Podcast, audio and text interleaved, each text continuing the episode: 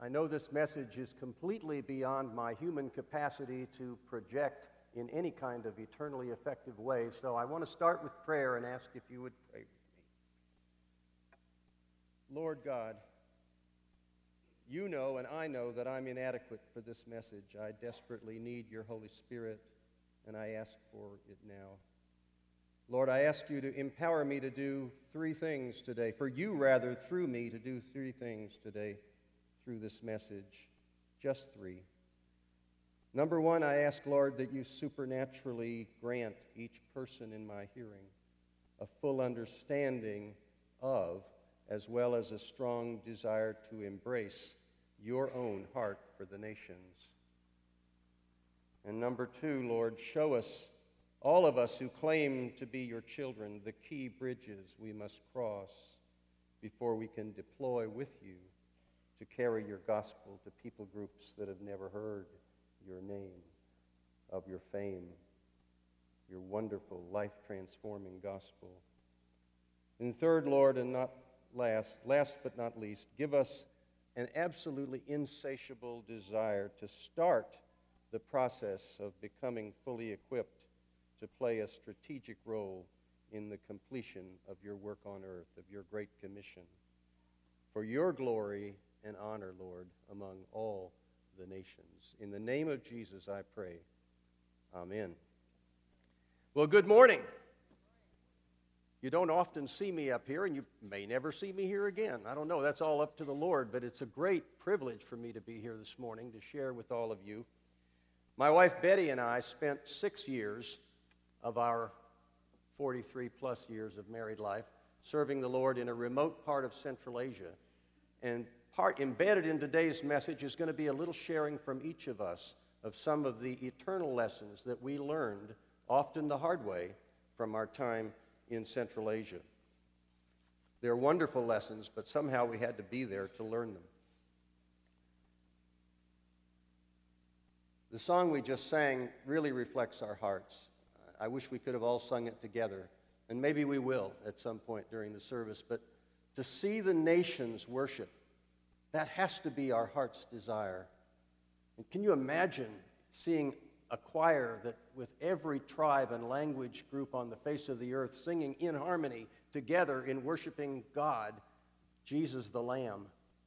Because that's the picture of Christ's return. That's the picture of the, the final outcome of our struggle here on this earth.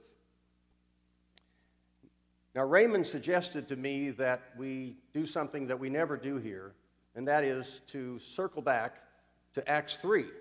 Many of you have known we've already done that once. Uh, I'm reminded of, as Betty's caregiver, we often go to Kroger's together, and it works like this. She has a list, and then we go down, starting at the vegetables, and we go down aisle one and two, and she checks items off the list, and we get to aisle 13, one before the end, and she says, Oops, I forgot something. We have to circle back to aisle two or three.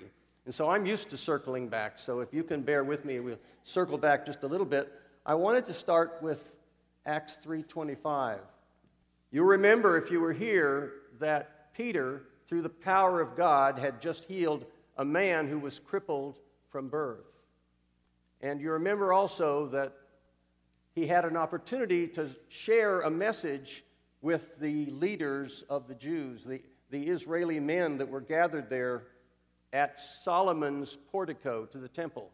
Solomon's portico is a, if you can imagine it, it's like a, a covered gate held up by pillars. It actually wasn't part of Solomon's temple, it came from Herod's temple that was built like 20 years before the coming of our Lord. But it's the same place that Jesus spoke to the Pharisees in John 10 23. It's, it's, a fa- it's a place where our Lord had stood and preached, and Peter again is preaching. And he says to them, And you are the heirs of the prophets and of the covenant God made with your fathers. He said to Abraham, Through your offspring or seed, all peoples on earth will be blessed all peoples on earth will be blessed through Abraham's offspring. Well, what does that have to do with us? Unless you're Jewish, you might say, Well, I'm not Abraham's offspring. I'm not the seed of Abraham. So I don't get it. Where are we going from here? So let's fast forward about 20 years from AD 31 or thereabouts when Peter gave his sermon at Solomon's Colonnade to about AD 4950 when Paul, having completed his first missionary journey, writes some very important words to the church at Galatia, which is in modern day central Turkey. He tells them, and this is in 326 27, I believe, you are all sons of God through faith in Christ Jesus. For all of you who were baptized into Christ have clothed yourselves with Christ. There's neither Jew nor Greek, slave or free, male or female, for you're all one in Christ Jesus. And now the, the real thing, the kicker here. If you belong to Christ, then you are Abraham's seed and heirs according to the promise. So, all of us who claim salvation through faith in Christ Jesus are, in any meaningful sense of the word, heirs of Abraham according to the promise, Abraham's seed. And what promise are they referring to there? It goes all the way back to Genesis. Well, you don't have to go that far back. You can go back to where we were in Acts 3:25. The promise is that God through Abraham's seed would bless all the nations. So we as the seed are heirs of that promise and instruments through whom that promise is intended to be fulfilled. So you have to put those two scriptures together to sort of get your arms completely around uh, that message. I want to give you a, a short Bible quiz just to illustrate a point. Complete the following Bible verse Be still and know that I am God. Semicolon. There's something else after it. All right?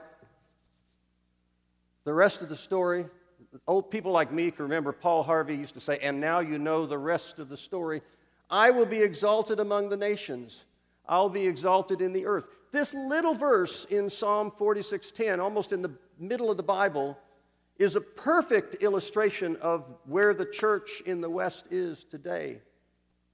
As we are almost ensnared by our culture and by the idea that we should be enjoying life and, and successful.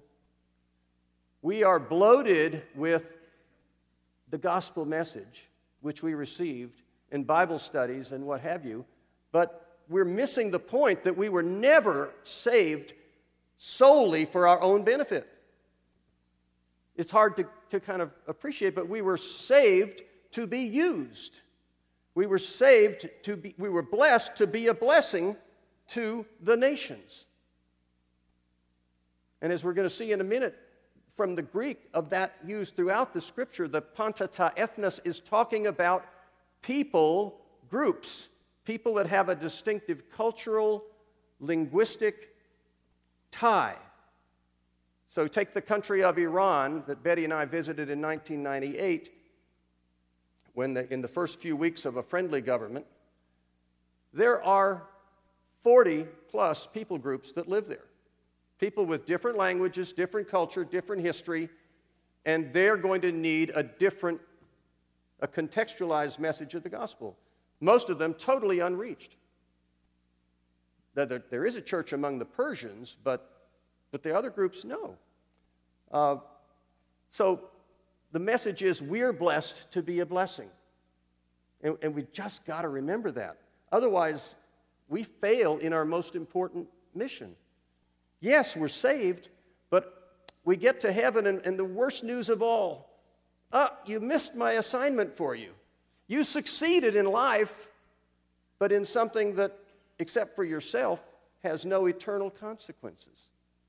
I don't want to get that message. I don't want to miss my assignment, and I hope you feel the same way. we are blessed to be a blessing not just to one or two others, but to the nations according to God's plan. And if we remember that, we'll be okay. That's step one.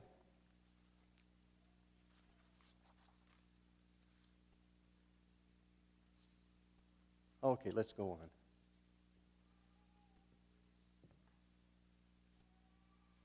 I want to make a case here. I'm quoting Piper.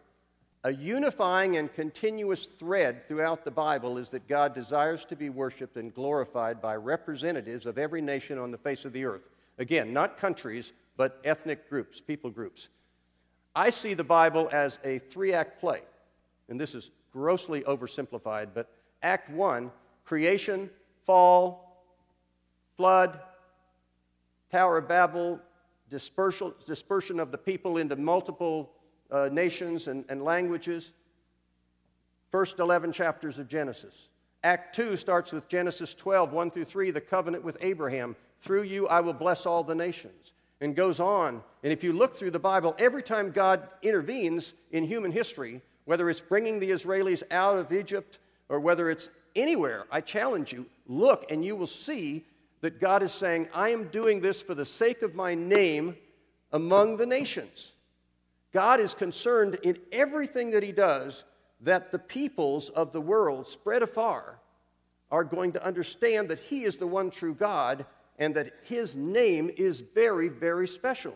It is His very identity. And He wants and yearns to be worshiped by all the peoples. So Betty and I have been struggling through Ezekiel in one of these read the Bible in one year, and it seems so repetitive, but there we were in, in, yesterday in Ezekiel chapter 36. And I just opened it, and there's God saying, I'm going to put you out among the nations, talking to the people of Israel, and, and, and I'm going to punish you, and then I'm going to bring you back, and I'm going to do this all in the sight of the nations for the sake of my name among the nations. Ezekiel. I mean, it's everywhere. And then Jesus comes after a 400 year silence. And Jesus shows us the true nature of God and shows us how to live. And then he dies for us.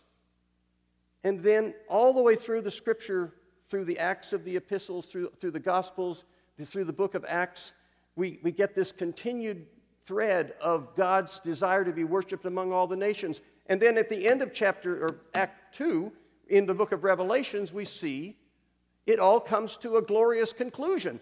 God accomplishes his mission. Yes, there are representatives from every people group on the face of the earth in a choir worshiping the Lamb. And yes, we win. Yes, the devil is defeated. That is not a question. The question is the when, the timing.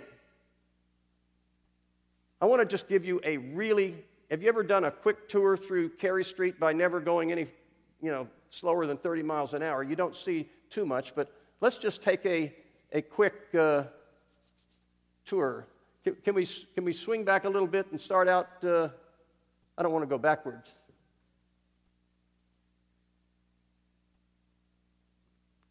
All right. I'm going to bless you. You're going to be thousands like the stars in the sky and the sand on the seashore. Your descendants will take possession of the cities of their enemies. That's not talking about defense, that's talking about going against the gates of hell in an offensive maneuver. And through your offspring or seed, all nations will be blessed. Next. The Great Commission.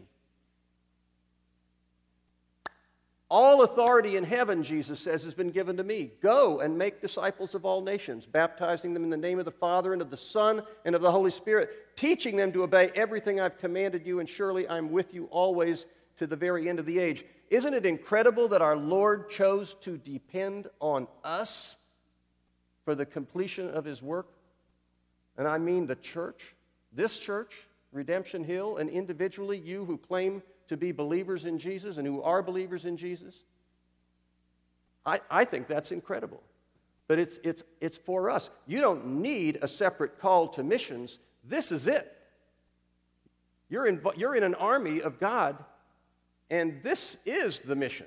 The question is are you going to stay on the sidelines or are you going to come on the field and be engaged in the completion of the mission.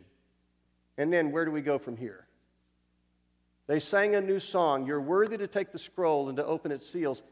This one really hit me between the eyes. With your blood, you purchased or redeemed men for God from every tribe and language and people and nation. Jesus already has identified specific people in the nations of the world. He's already died for them, His blood was shed for them. They're there. If you go and proclaim the gospel as a witness, they will respond. That's not a question. The question is, will you go? Who will go?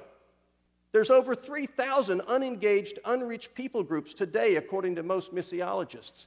That means unreached means less than 2% evangelical, not enough resources or believers to evangelize their own people. Unengaged, on top of that, means no church, no scripture, no missionaries, no message, no word. And in those unengaged groups, and there's several thousand of them, out of a total of 16,000 people groups, out of a total of 6.7 billion people on the face of the earth. And there are people there for whom our Lord died. And you can say, well, somebody else will go, or he'll figure out a way to get them into the kingdom. But he is depending on us. On us. And there, the, the reference that I looked at before. The, the, it's just got to be the most beautiful scene, vision in the entire scripture. Throughout all the persecution and everything, we can look to this scripture. I spent a good bit of yesterday on the phone and on the computer with a brother in Afghanistan who's trying to get a believer, an Afghan believer, out of prison. Uh, he's charged with a capital crime of becoming a follower of Jesus. Case hasn't made the newspapers yet, but he's been in jail since May. He's been raped multiple times. He's been chained to a guy that he says is, a, is an Iranian spy who turned him and a bunch of other people who were baptized in back in May. And according to Afghan tradition, if you become a follower of Jesus, it's a capital offense. And if you're convicted, you die. And he's supposed to have his trial today. And we're doing the best. He doesn't even have a lawyer, he doesn't even know what's going on. And this is just one example. It's not the worst of persecution that's happening every day of the week, where our enemy is just going red hot, crazy against, he doesn't want the gospel to be proclaimed or the church to grow in Afghanistan, not just for the main Pashtun people, but for 50 or so other people groups that are in that country. Okay. This is the kicker. I think Raymond made reference to it the other day. How many people realize that the trigger for the Lord's return in Scripture is the last people group hearing the gospel? The gospel being preached or proclaimed to representatives of the very last people group on the face of the earth. That's when Jesus told his disciples, The end will come. Now, don't get all hung up in thousands of people groups and all the numbers, because only God knows really where the line is drawn and whether the Afghans in Turkey are a separate people group from the Afghans in Afghanistan. You can look at joshuaproject.net to see all of the information about this, but our task is to keep moving, keep going until he comes. Not to do what we think is the finish of the work and then wait. We keep going. But that's the, that's the trigger mechanism for his return. And so,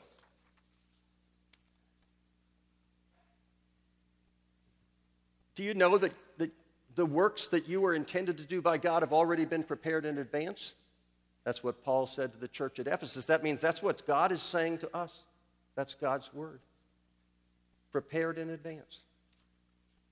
And then the next. I know you know this scripture. How can they hear without someone coming to, to preach to them? And how can they preach unless they're sent? As it's written, how beautiful are the feet of those who bring good news. And then my very favorite, the next, and I want to focus you along these lines. Paul says, It's always been my ambition to preach the gospel where Christ was unknown, so that I would not be building on someone else's foundation. Listen, it's okay to build on someone else's foundation, it's just not the best okay. It's not, it's not the optimum okay. At least if you use Paul, the first missionary, as your example.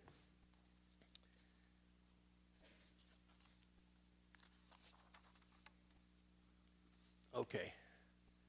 In our experience, and I'm going to introduce my good wife here in a second because she's the best part of everything that I've ever done except for Jesus.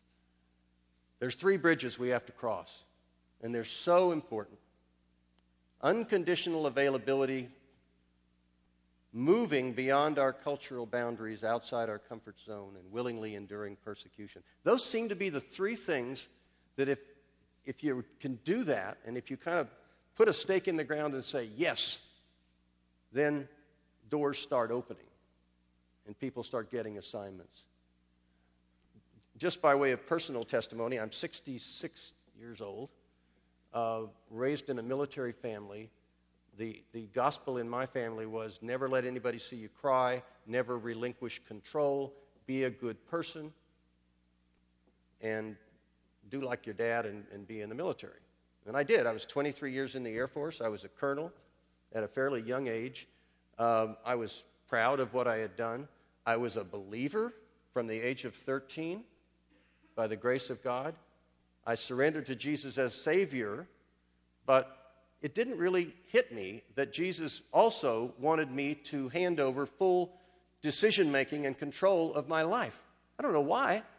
Maybe it was the American thing, or maybe it was my military background. It didn't dawn on me. I, I love to use the example of like I was driving the car that is my life, Jesus was in the back seat, and I occasionally, rarely, would ask him where he thought we should go. And in my 50s, it finally hit me that he wanted to drive. That my role was to be in the back seat and to go wherever he led and not even to ask questions. He'll give me the information if I need it. Just trust in Him. So, long story short, many years after we were married, um, I surrender fully. Uh, I come out of the Air Force because I hear, or think I hear, a single word from the Lord at about 31,000 feet that says retire. I plaintively ask, and what next? I hear nothing. A week later, somebody, I, re- I put in my papers in the Pentagon. A week later, someone from my church comes up to me and says, I hear you're retiring. I said, How did you hear? I haven't told anyone other than the personnel people in the Pentagon, and you're not supposed to know that. She says, I just heard. And I said, Well, what, why do you mention it? She says, My boss wants to talk to you about a job. I said, Who's your boss? She said, The Assistant Attorney General of the Criminal Division at the main Department of Justice. I said, And when does he want to talk to me? She said, Tomorrow morning at 9 o'clock. I said, Thank you, Lord. You know, lead on. And the doors started to open. And this, the Attorney General, a lady named Janet Reno, sent me over to the former Soviet Union to try to help them with building new legal institutions. And while I was there, I had a vision of the world upside down. All the poor people were in robes, and God was, was, was had his arms around them, and the rich people were like poor. And I saw this, my little world, turning upside down and was called into full time mission service. So I had to relinquish control. I was not unconditionally available for the first 40 years of my Christian walk. And I don't want anybody here to make that same mistake. And so I'm going to stop for a moment and let Betty Bristol come up and share. Good morning, y'all. You know, don't they look good? Man, they really look. Robert, you and Raymond, Raymond, Robert, uh, you guys get to see everybody every every Sunday morning, and they, you know, y'all look like missionaries already, and you actually are. You know, when it said "Go ye therefore," that means go y'all, every one of you. So you are already missionaries if you accept that commission to go. But it doesn't mean you have to go far. You can go to your roommate. You can go to the person next door. You can go to 7 Eleven. You know, when you'll find another culture there. So go as you go. That's what it says in the scripture. Can we go back one slide there? Yeah, unconditional availability. Well, do we have any 11 year olds here? Anybody with an 11? We got an 11 year old. There you go.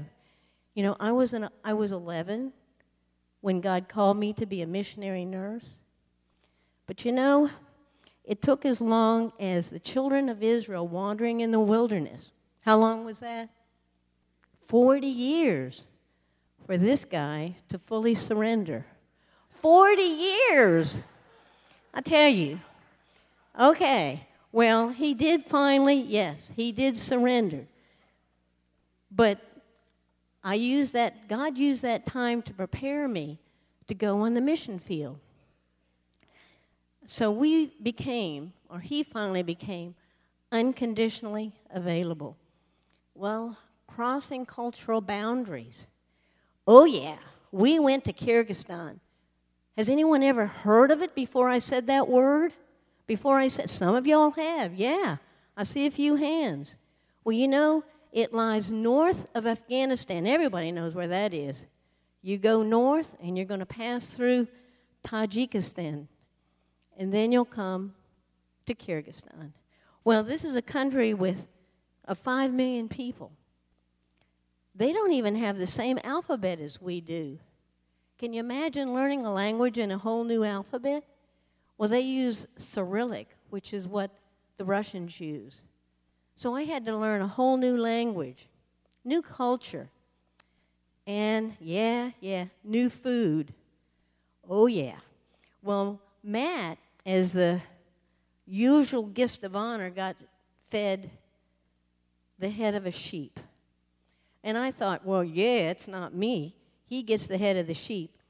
Well, at one of those nice dinners, he gives me the eye of a sheep. Oh, yeah. And you know what I had to do with it? I had to eat that thing. Well, that was real crunchy. Well, you know, some, have y'all heard of that song, um, where he leads me, I will follow. Well, we learned the second verse. What they feed me, I will swallow. And we did have to learn to eat new foods. But you know what happened in Kyrgyzstan? We also saw miracles. We had a med- medical team come over. This was their first time there. And we had a woman come to the clinic on the second day, and she had been bleeding for three months. Well, the medical team had no medicine, they had no drugs, they had no hormones to give her. Ah, but we had a stronger medicine. We had prayer. And so we prayed for her. She came back the last day of the clinic, and guess what? The bleeding had stopped. Does that sound like something you might have read in the Bible about a woman who had been bleeding for years? And by her faith, the bleeding stopped? We saw that happen. Another medical team came the next year. And this year they had a physical therapist. And one young man, he was 18 years old, came in. He'd been in an automobile accident. He came in in a wheelchair. And he had been suffering severe headaches well, the medical team had a physical therapist, and she worked with him for an hour, massaging, working his limbs. But during the whole time, she prayed.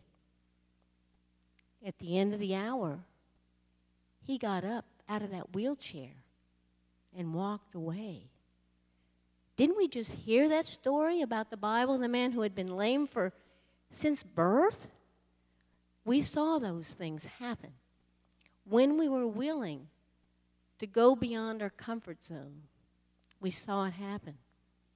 Well, there's the last one there enduring persecution, enduring perhaps spiritual battles or suffering. When we first came to Kyrgyzstan, we went to a village and it you think it gets dark here at 4:30 well it got dark there at like 3:30 or earlier in the winter. And you thought it was chilly this morning? It got to be 40 below centigrade.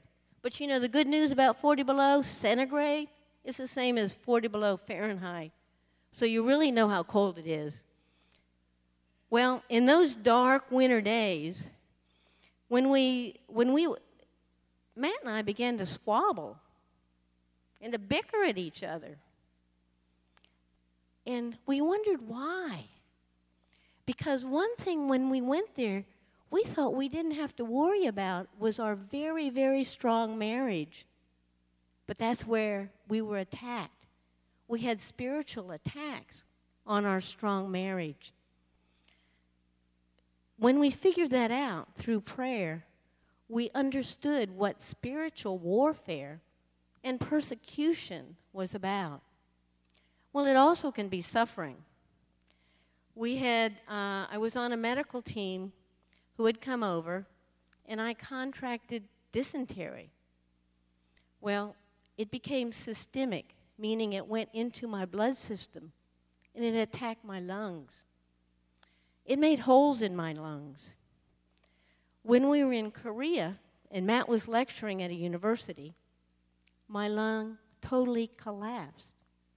And I had to go into the hospital and have surgery to repair my lung. And as most of y'all know, I am now dealing with a very, very uh, aggressive kind of cancer, sarcoma cancer. Last year, we spent seven months in Houston at a cancer hospital, MD Anderson. And you know, we walked through many valleys, but as a result of prayer, those valleys became mountaintop experiences. But it was only through prayer that that happened. But we were willing to do these bridges but you know, if you're willing, you'll be able to see God at work. You will see miracles. You will not only see them, you will experience them because I sure have and will continue to do to experience His grace and His miracles. Thank you.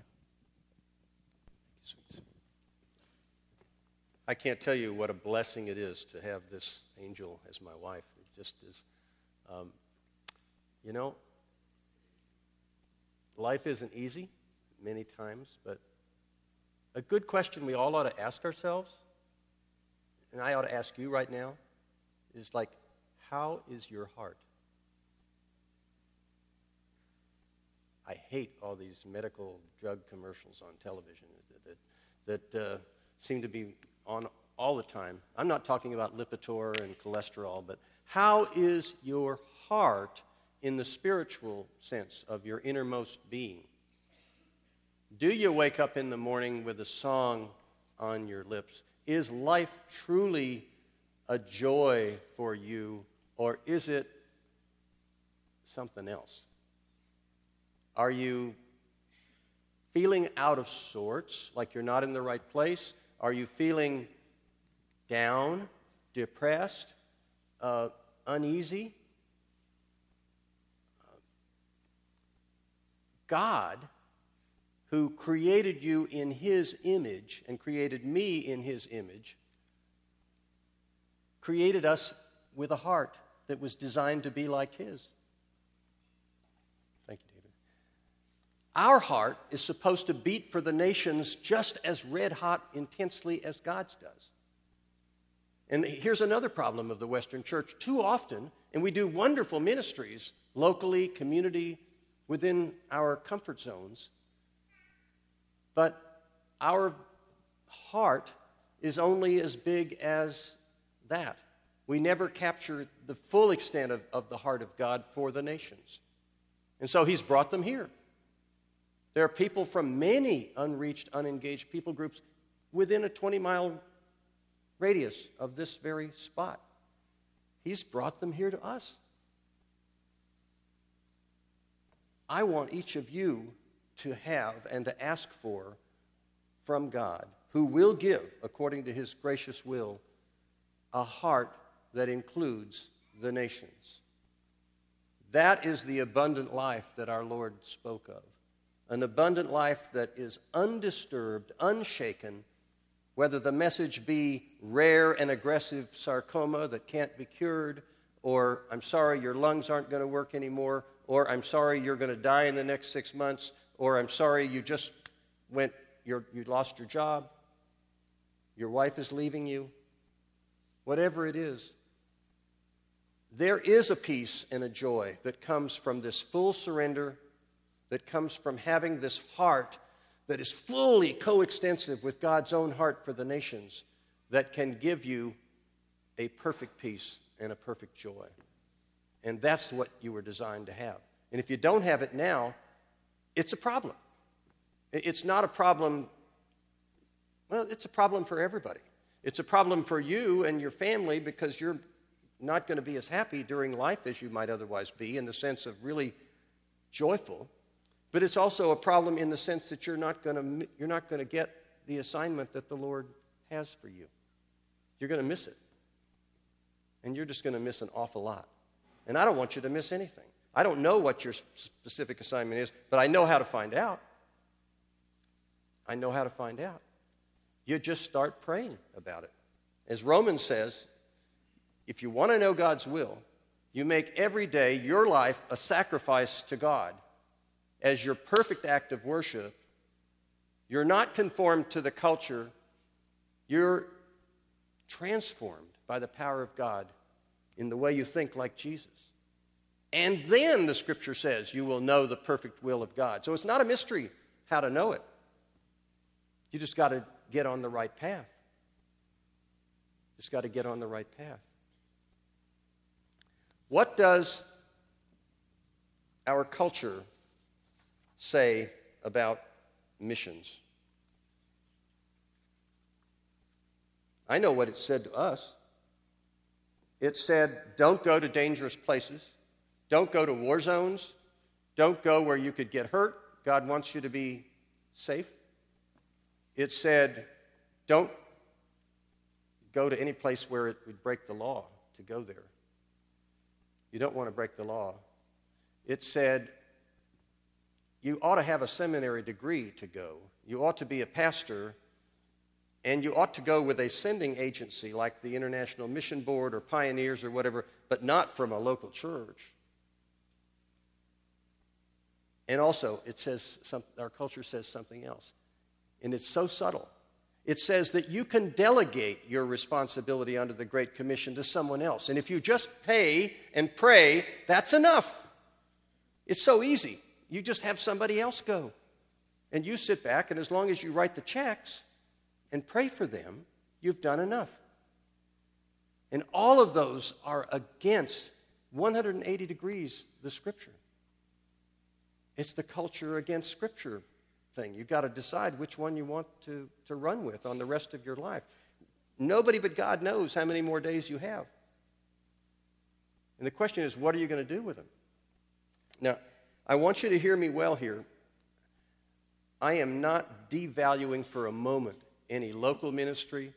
We have awesome local ministries in this church for the homeless, for refugees, for the kids in, in Church Hill, the young students, for uh, what am I missing, Betty?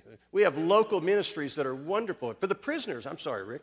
We, we have wonderful local ministries here, and probably some that I didn't even mention. Don't stop doing that. I'm not talking about making an exchange here. I'm talking about giving whatever you're doing a global dimension. Those refugees from South Asia, some of them have been in this church, thanks to David and others that have invited them. Uh, they need Jesus. And God doesn't need us, but He chooses to give us the awesome privilege of being engaged with Him in bringing them to His throne. And the question is simply are we going to be willing? You know, when Jesus asked, several guys came up to Jesus in Luke and they said, Hey, I'm ready to go with you and uh, what do I need to do? One guy said, Well, I've got to go bury my dad. And Jesus said, Let the dead bury the dead. Another guy said, Oh, I need to go say goodbye to my family. And Jesus said, Forget it. Anybody that looks back is not worthy of following me. Um, and he said something really strange. If you want to follow me, you've got to, number one, deny yourself, take up your cross daily, and follow me. That means you've got to be on the move with Him wherever He goes. And every day you've got to deny yourself, put Him first, and follow Him. Do what He says. Make your life all about pleasing Him. if you want to be a follower of him. When we were in Central Asia, we never said, they'd say, What religion are you, Matt? And I'd say, Min Isani Ishanipatam, which means I am a follower of Jesus. Present tense, continuous. I didn't say I'm a Baptist. I didn't say I'm a Christian. I didn't say anything else because only one answer truly gave what I am. Jesus is moving, and I am a follower of Jesus, moving forward in the power of the Holy Spirit. That's the only thing that matters. And Dallas Willard, in the book The Divine Conspiracy, talks about barcode Christianity.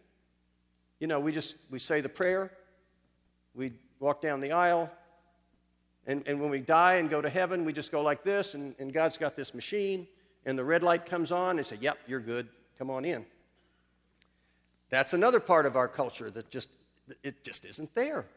Jesus says, "Hey, if you want to follow me, put me first and come with me. Follow me." So you got to go by scripture if, when you're planning the rest of your life rather than rather than culture.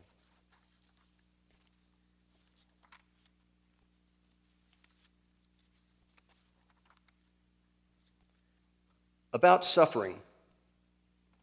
Nobody wants to suffer, and you may not have to. But we got to remember that when we talk about having a passionate heart for God, we got to remember where the word passion comes from.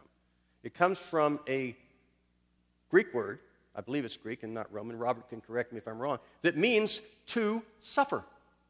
So, young people, it's not like being passionately in love with someone or like a feel good kind of thing. It's suffering. And the most intimate form of fellowship with Jesus Christ our Lord is to suffer for his name. That's clear in the scripture. It's clear in the scripture. You can look at John 15, 20 and Mark 8, 34. Jesus said, If they persecuted me, what do you think they're going to do with you? They're going to persecute you too. And it's all through the scripture, so expect it. If you're not being persecuted, you better ask yourself an important question why not? Why are you not being attacked? Could it be that you're not making any eternal difference in the kingdom of God? Could it be? Man, I would worry if I wasn't being attacked. I see the devil as a kind of like the Maytag repairman sitting on the roofs of some churches He's like, got nothing to do. Everything's cool. Nobody's threatening his, his domains or his kingdoms. It's working out great. There's a wonderful scripture in Luke 5 that, that is another sermon, but I'd love you to look at it sometime today, where Peter, who's a great fisherman and recognizes Jesus as a master teacher, after having fished all day in the shallow water, which is where every good fisherman knows you catch the best fish, Jesus says, pull out into the deep water and put your nets out again. And he says, come on, man, you don't, I'm the fisherman. They don't bite in the deep water, and it's dangerous out there. And what happens? They get more fish, it almost sinks the boat. And how does Peter react? He says, he falls on his face and says, Lord, he sees him as God. Lord, you're in charge of all the details of my life from now on. You're not just a good teacher, you are the Lord. You're the Lord of everything the Lord of me, the Lord of the fish, the Lord of everything. In Hebrews, it says you got to go outside the gate. Jesus went outside the gate and, and was persecuted. You've got to do the same thing if you want to follow him. So, I guess I, I, I want to end up just asking this question Do you feel that you've, that you've got this abundant life that Jesus promised? A, will, one that will never end. Never. In any meaningful, eternal sense of that word, end. Lived according to God's purpose and plan. Intimately shared with Jesus, including the ability or the willingness to suffer. Your life being a funnel through whom the blessings of God pass, the power of God, the miracles that Betty talked about. This was every month. It's not, the book of Acts is not over, which is typical, which is great for an Acts 29 church because the very name of the church suggests that there's more to Acts. And I'm telling you, the first century is not over in many parts of the world, including Afghanistan and Kyrgyzstan and parts of China. But the church has changed. There are almost as many believers in China now as here in the United States. There are more Presbyterians on any Sunday worshiping in Uganda than there are in Scotland or in Canada or the United States combined. There's more Episcopals in, in Africa worshiping than there are in the rest of the world combined. And guess what? The Chinese church, when they baptize a little girl, like the 11 year old that Betty's talking about, the father asks her, Are you willing to die for Jesus? Because that's a very real possibility. And they have to say yes before they're baptized. Because the Chinese church, the underground church, that's growing so fast it may be 100 million believers, is on the march back to Jerusalem, and they're being battered along the way. We have to get ourselves out of our own little cocoon and see the world as the Lord sees it. The scripture says when your brothers and sisters suffer or are in prison, you need to be praying for them. You need to be identifying with them. You need to be suffering in your own spirit with them. And most of all, you need to be doing something about finishing the Lord's work.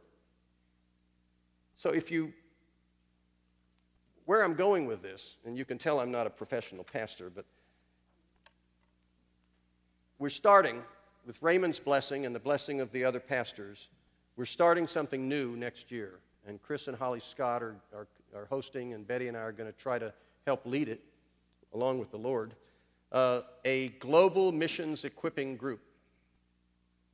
If you are interested, if, if, if anything that I've shared this morning or that Betty has shared has sort of piqued your interest, if you would like to begin the process of being equipped for missions, for last frontier missions, if you'd like to learn about what contextualization means, how to use redemptive analogies, like Don Richardson in Indonesia, the famous peace child analogy. God has embedded in every unreached culture special clues, special analogies to the gospel. The Chinese are one of those groups that were dispersed at the Tower of Babel. And if you look in their alphabet, the word for sin, the Chinese character for sin, has a tree and a woman and a man under it and a snake. Now, where did that come from? Except that at the same time frame when that alphabet was being developed, there was Moses and at the same time frame. And these people were dispersed, so they had it as a part of their oral traditions. And there's about 20 other Chinese characters that are stories right out of that portion of the Old Testament. That, and even the, the word for salvation has a lamb. So when God puts these things into somebody's culture, into somebody's language, they are the bridges that you cross and so when they receive the gospel, they're not getting something from foreigners, they're getting something that is truly indigenous that God intended for them from the beginning of time. Some missionaries have been greeted with the words, Our fathers and grandfathers told us that someone was coming with a special book. What took you so long? God does all the heavy lifting. All you have to do is go. All you have to do is be willing. And, and the irony of it is, is, is that many of us are not fully satisfied with the life we have. And, and we don't have that unshakable joy. And it's there. It seems like a paradox, but most, most of, of what Jesus taught were paradoxes. He said, if you want to save your life, you're going to lose it. But if you lose it for my sake, you'll save it. It's that simple. Now, the Lord brought you here today, and I don't know why. I don't know, but the Lord gave this message to me. And my prayer is that, that some of you will actually walk out the door and never, ever be the same. That that innermost being, the heart, will, having seen the thread that is God's heart for the nations, having seen it all come together, having seen that God is depending on you, having seen that He's going to empower you, having seen all of this, that you won't allow anything to hold you back, that you'll just be bursting forward, and that you'll join that song, Our Heart. Our heart, my heart, is to see the nations worship. Can you imagine what it would be like for you to get on an airplane, like some people in a, in a church in Texas did, go to Vietnam, where the missionaries say it's against the law to go up this river? Against the law. We can't do it. We've been here 15 years, we've learned the language, we'll be kicked out. But you you guys, you expendable people from X church, it, doesn't really matter if you're kicked out as long as you do something good before you're kicked out. We want you to go up this river because we think there's a people group up there that's never been registered the, in the researchers, that, that's never heard the gospel. And so they go and they get in the boat and they go up the river, and guess what? They discover one that, that even the Joshua Project never heard of, that nobody ever heard of. And they preach, and somebody receives Christ, and the kingdom clock advances one tick. That can happen for this church. God wants it to happen for this church and for you because that is that's what it's all about. That's what our abundant life on earth is intended to be. Let's pray. Lord Jesus, there's a song that you've planted in, in someone's heart that says that we are to follow hard after you. This world and all it offers is bleak and meaningless compared to the joys and the blessings of following hard after you. I pray for each man and woman and child here in my hearing that you will speak to them through your Spirit, that you will keep them up at night, that you will give them dreams and visions, however you choose, Lord, to show them how to internalize into their very heart and soul the words and the message that you have given them through me today. Lord, I pray that you would use this church and that before you return, this church will have been out there, not just in one people group, but with multiple people groups, advancing the kingdom through your power, for your glory, for your honor, forever and ever. In the name of Jesus, I pray. Amen.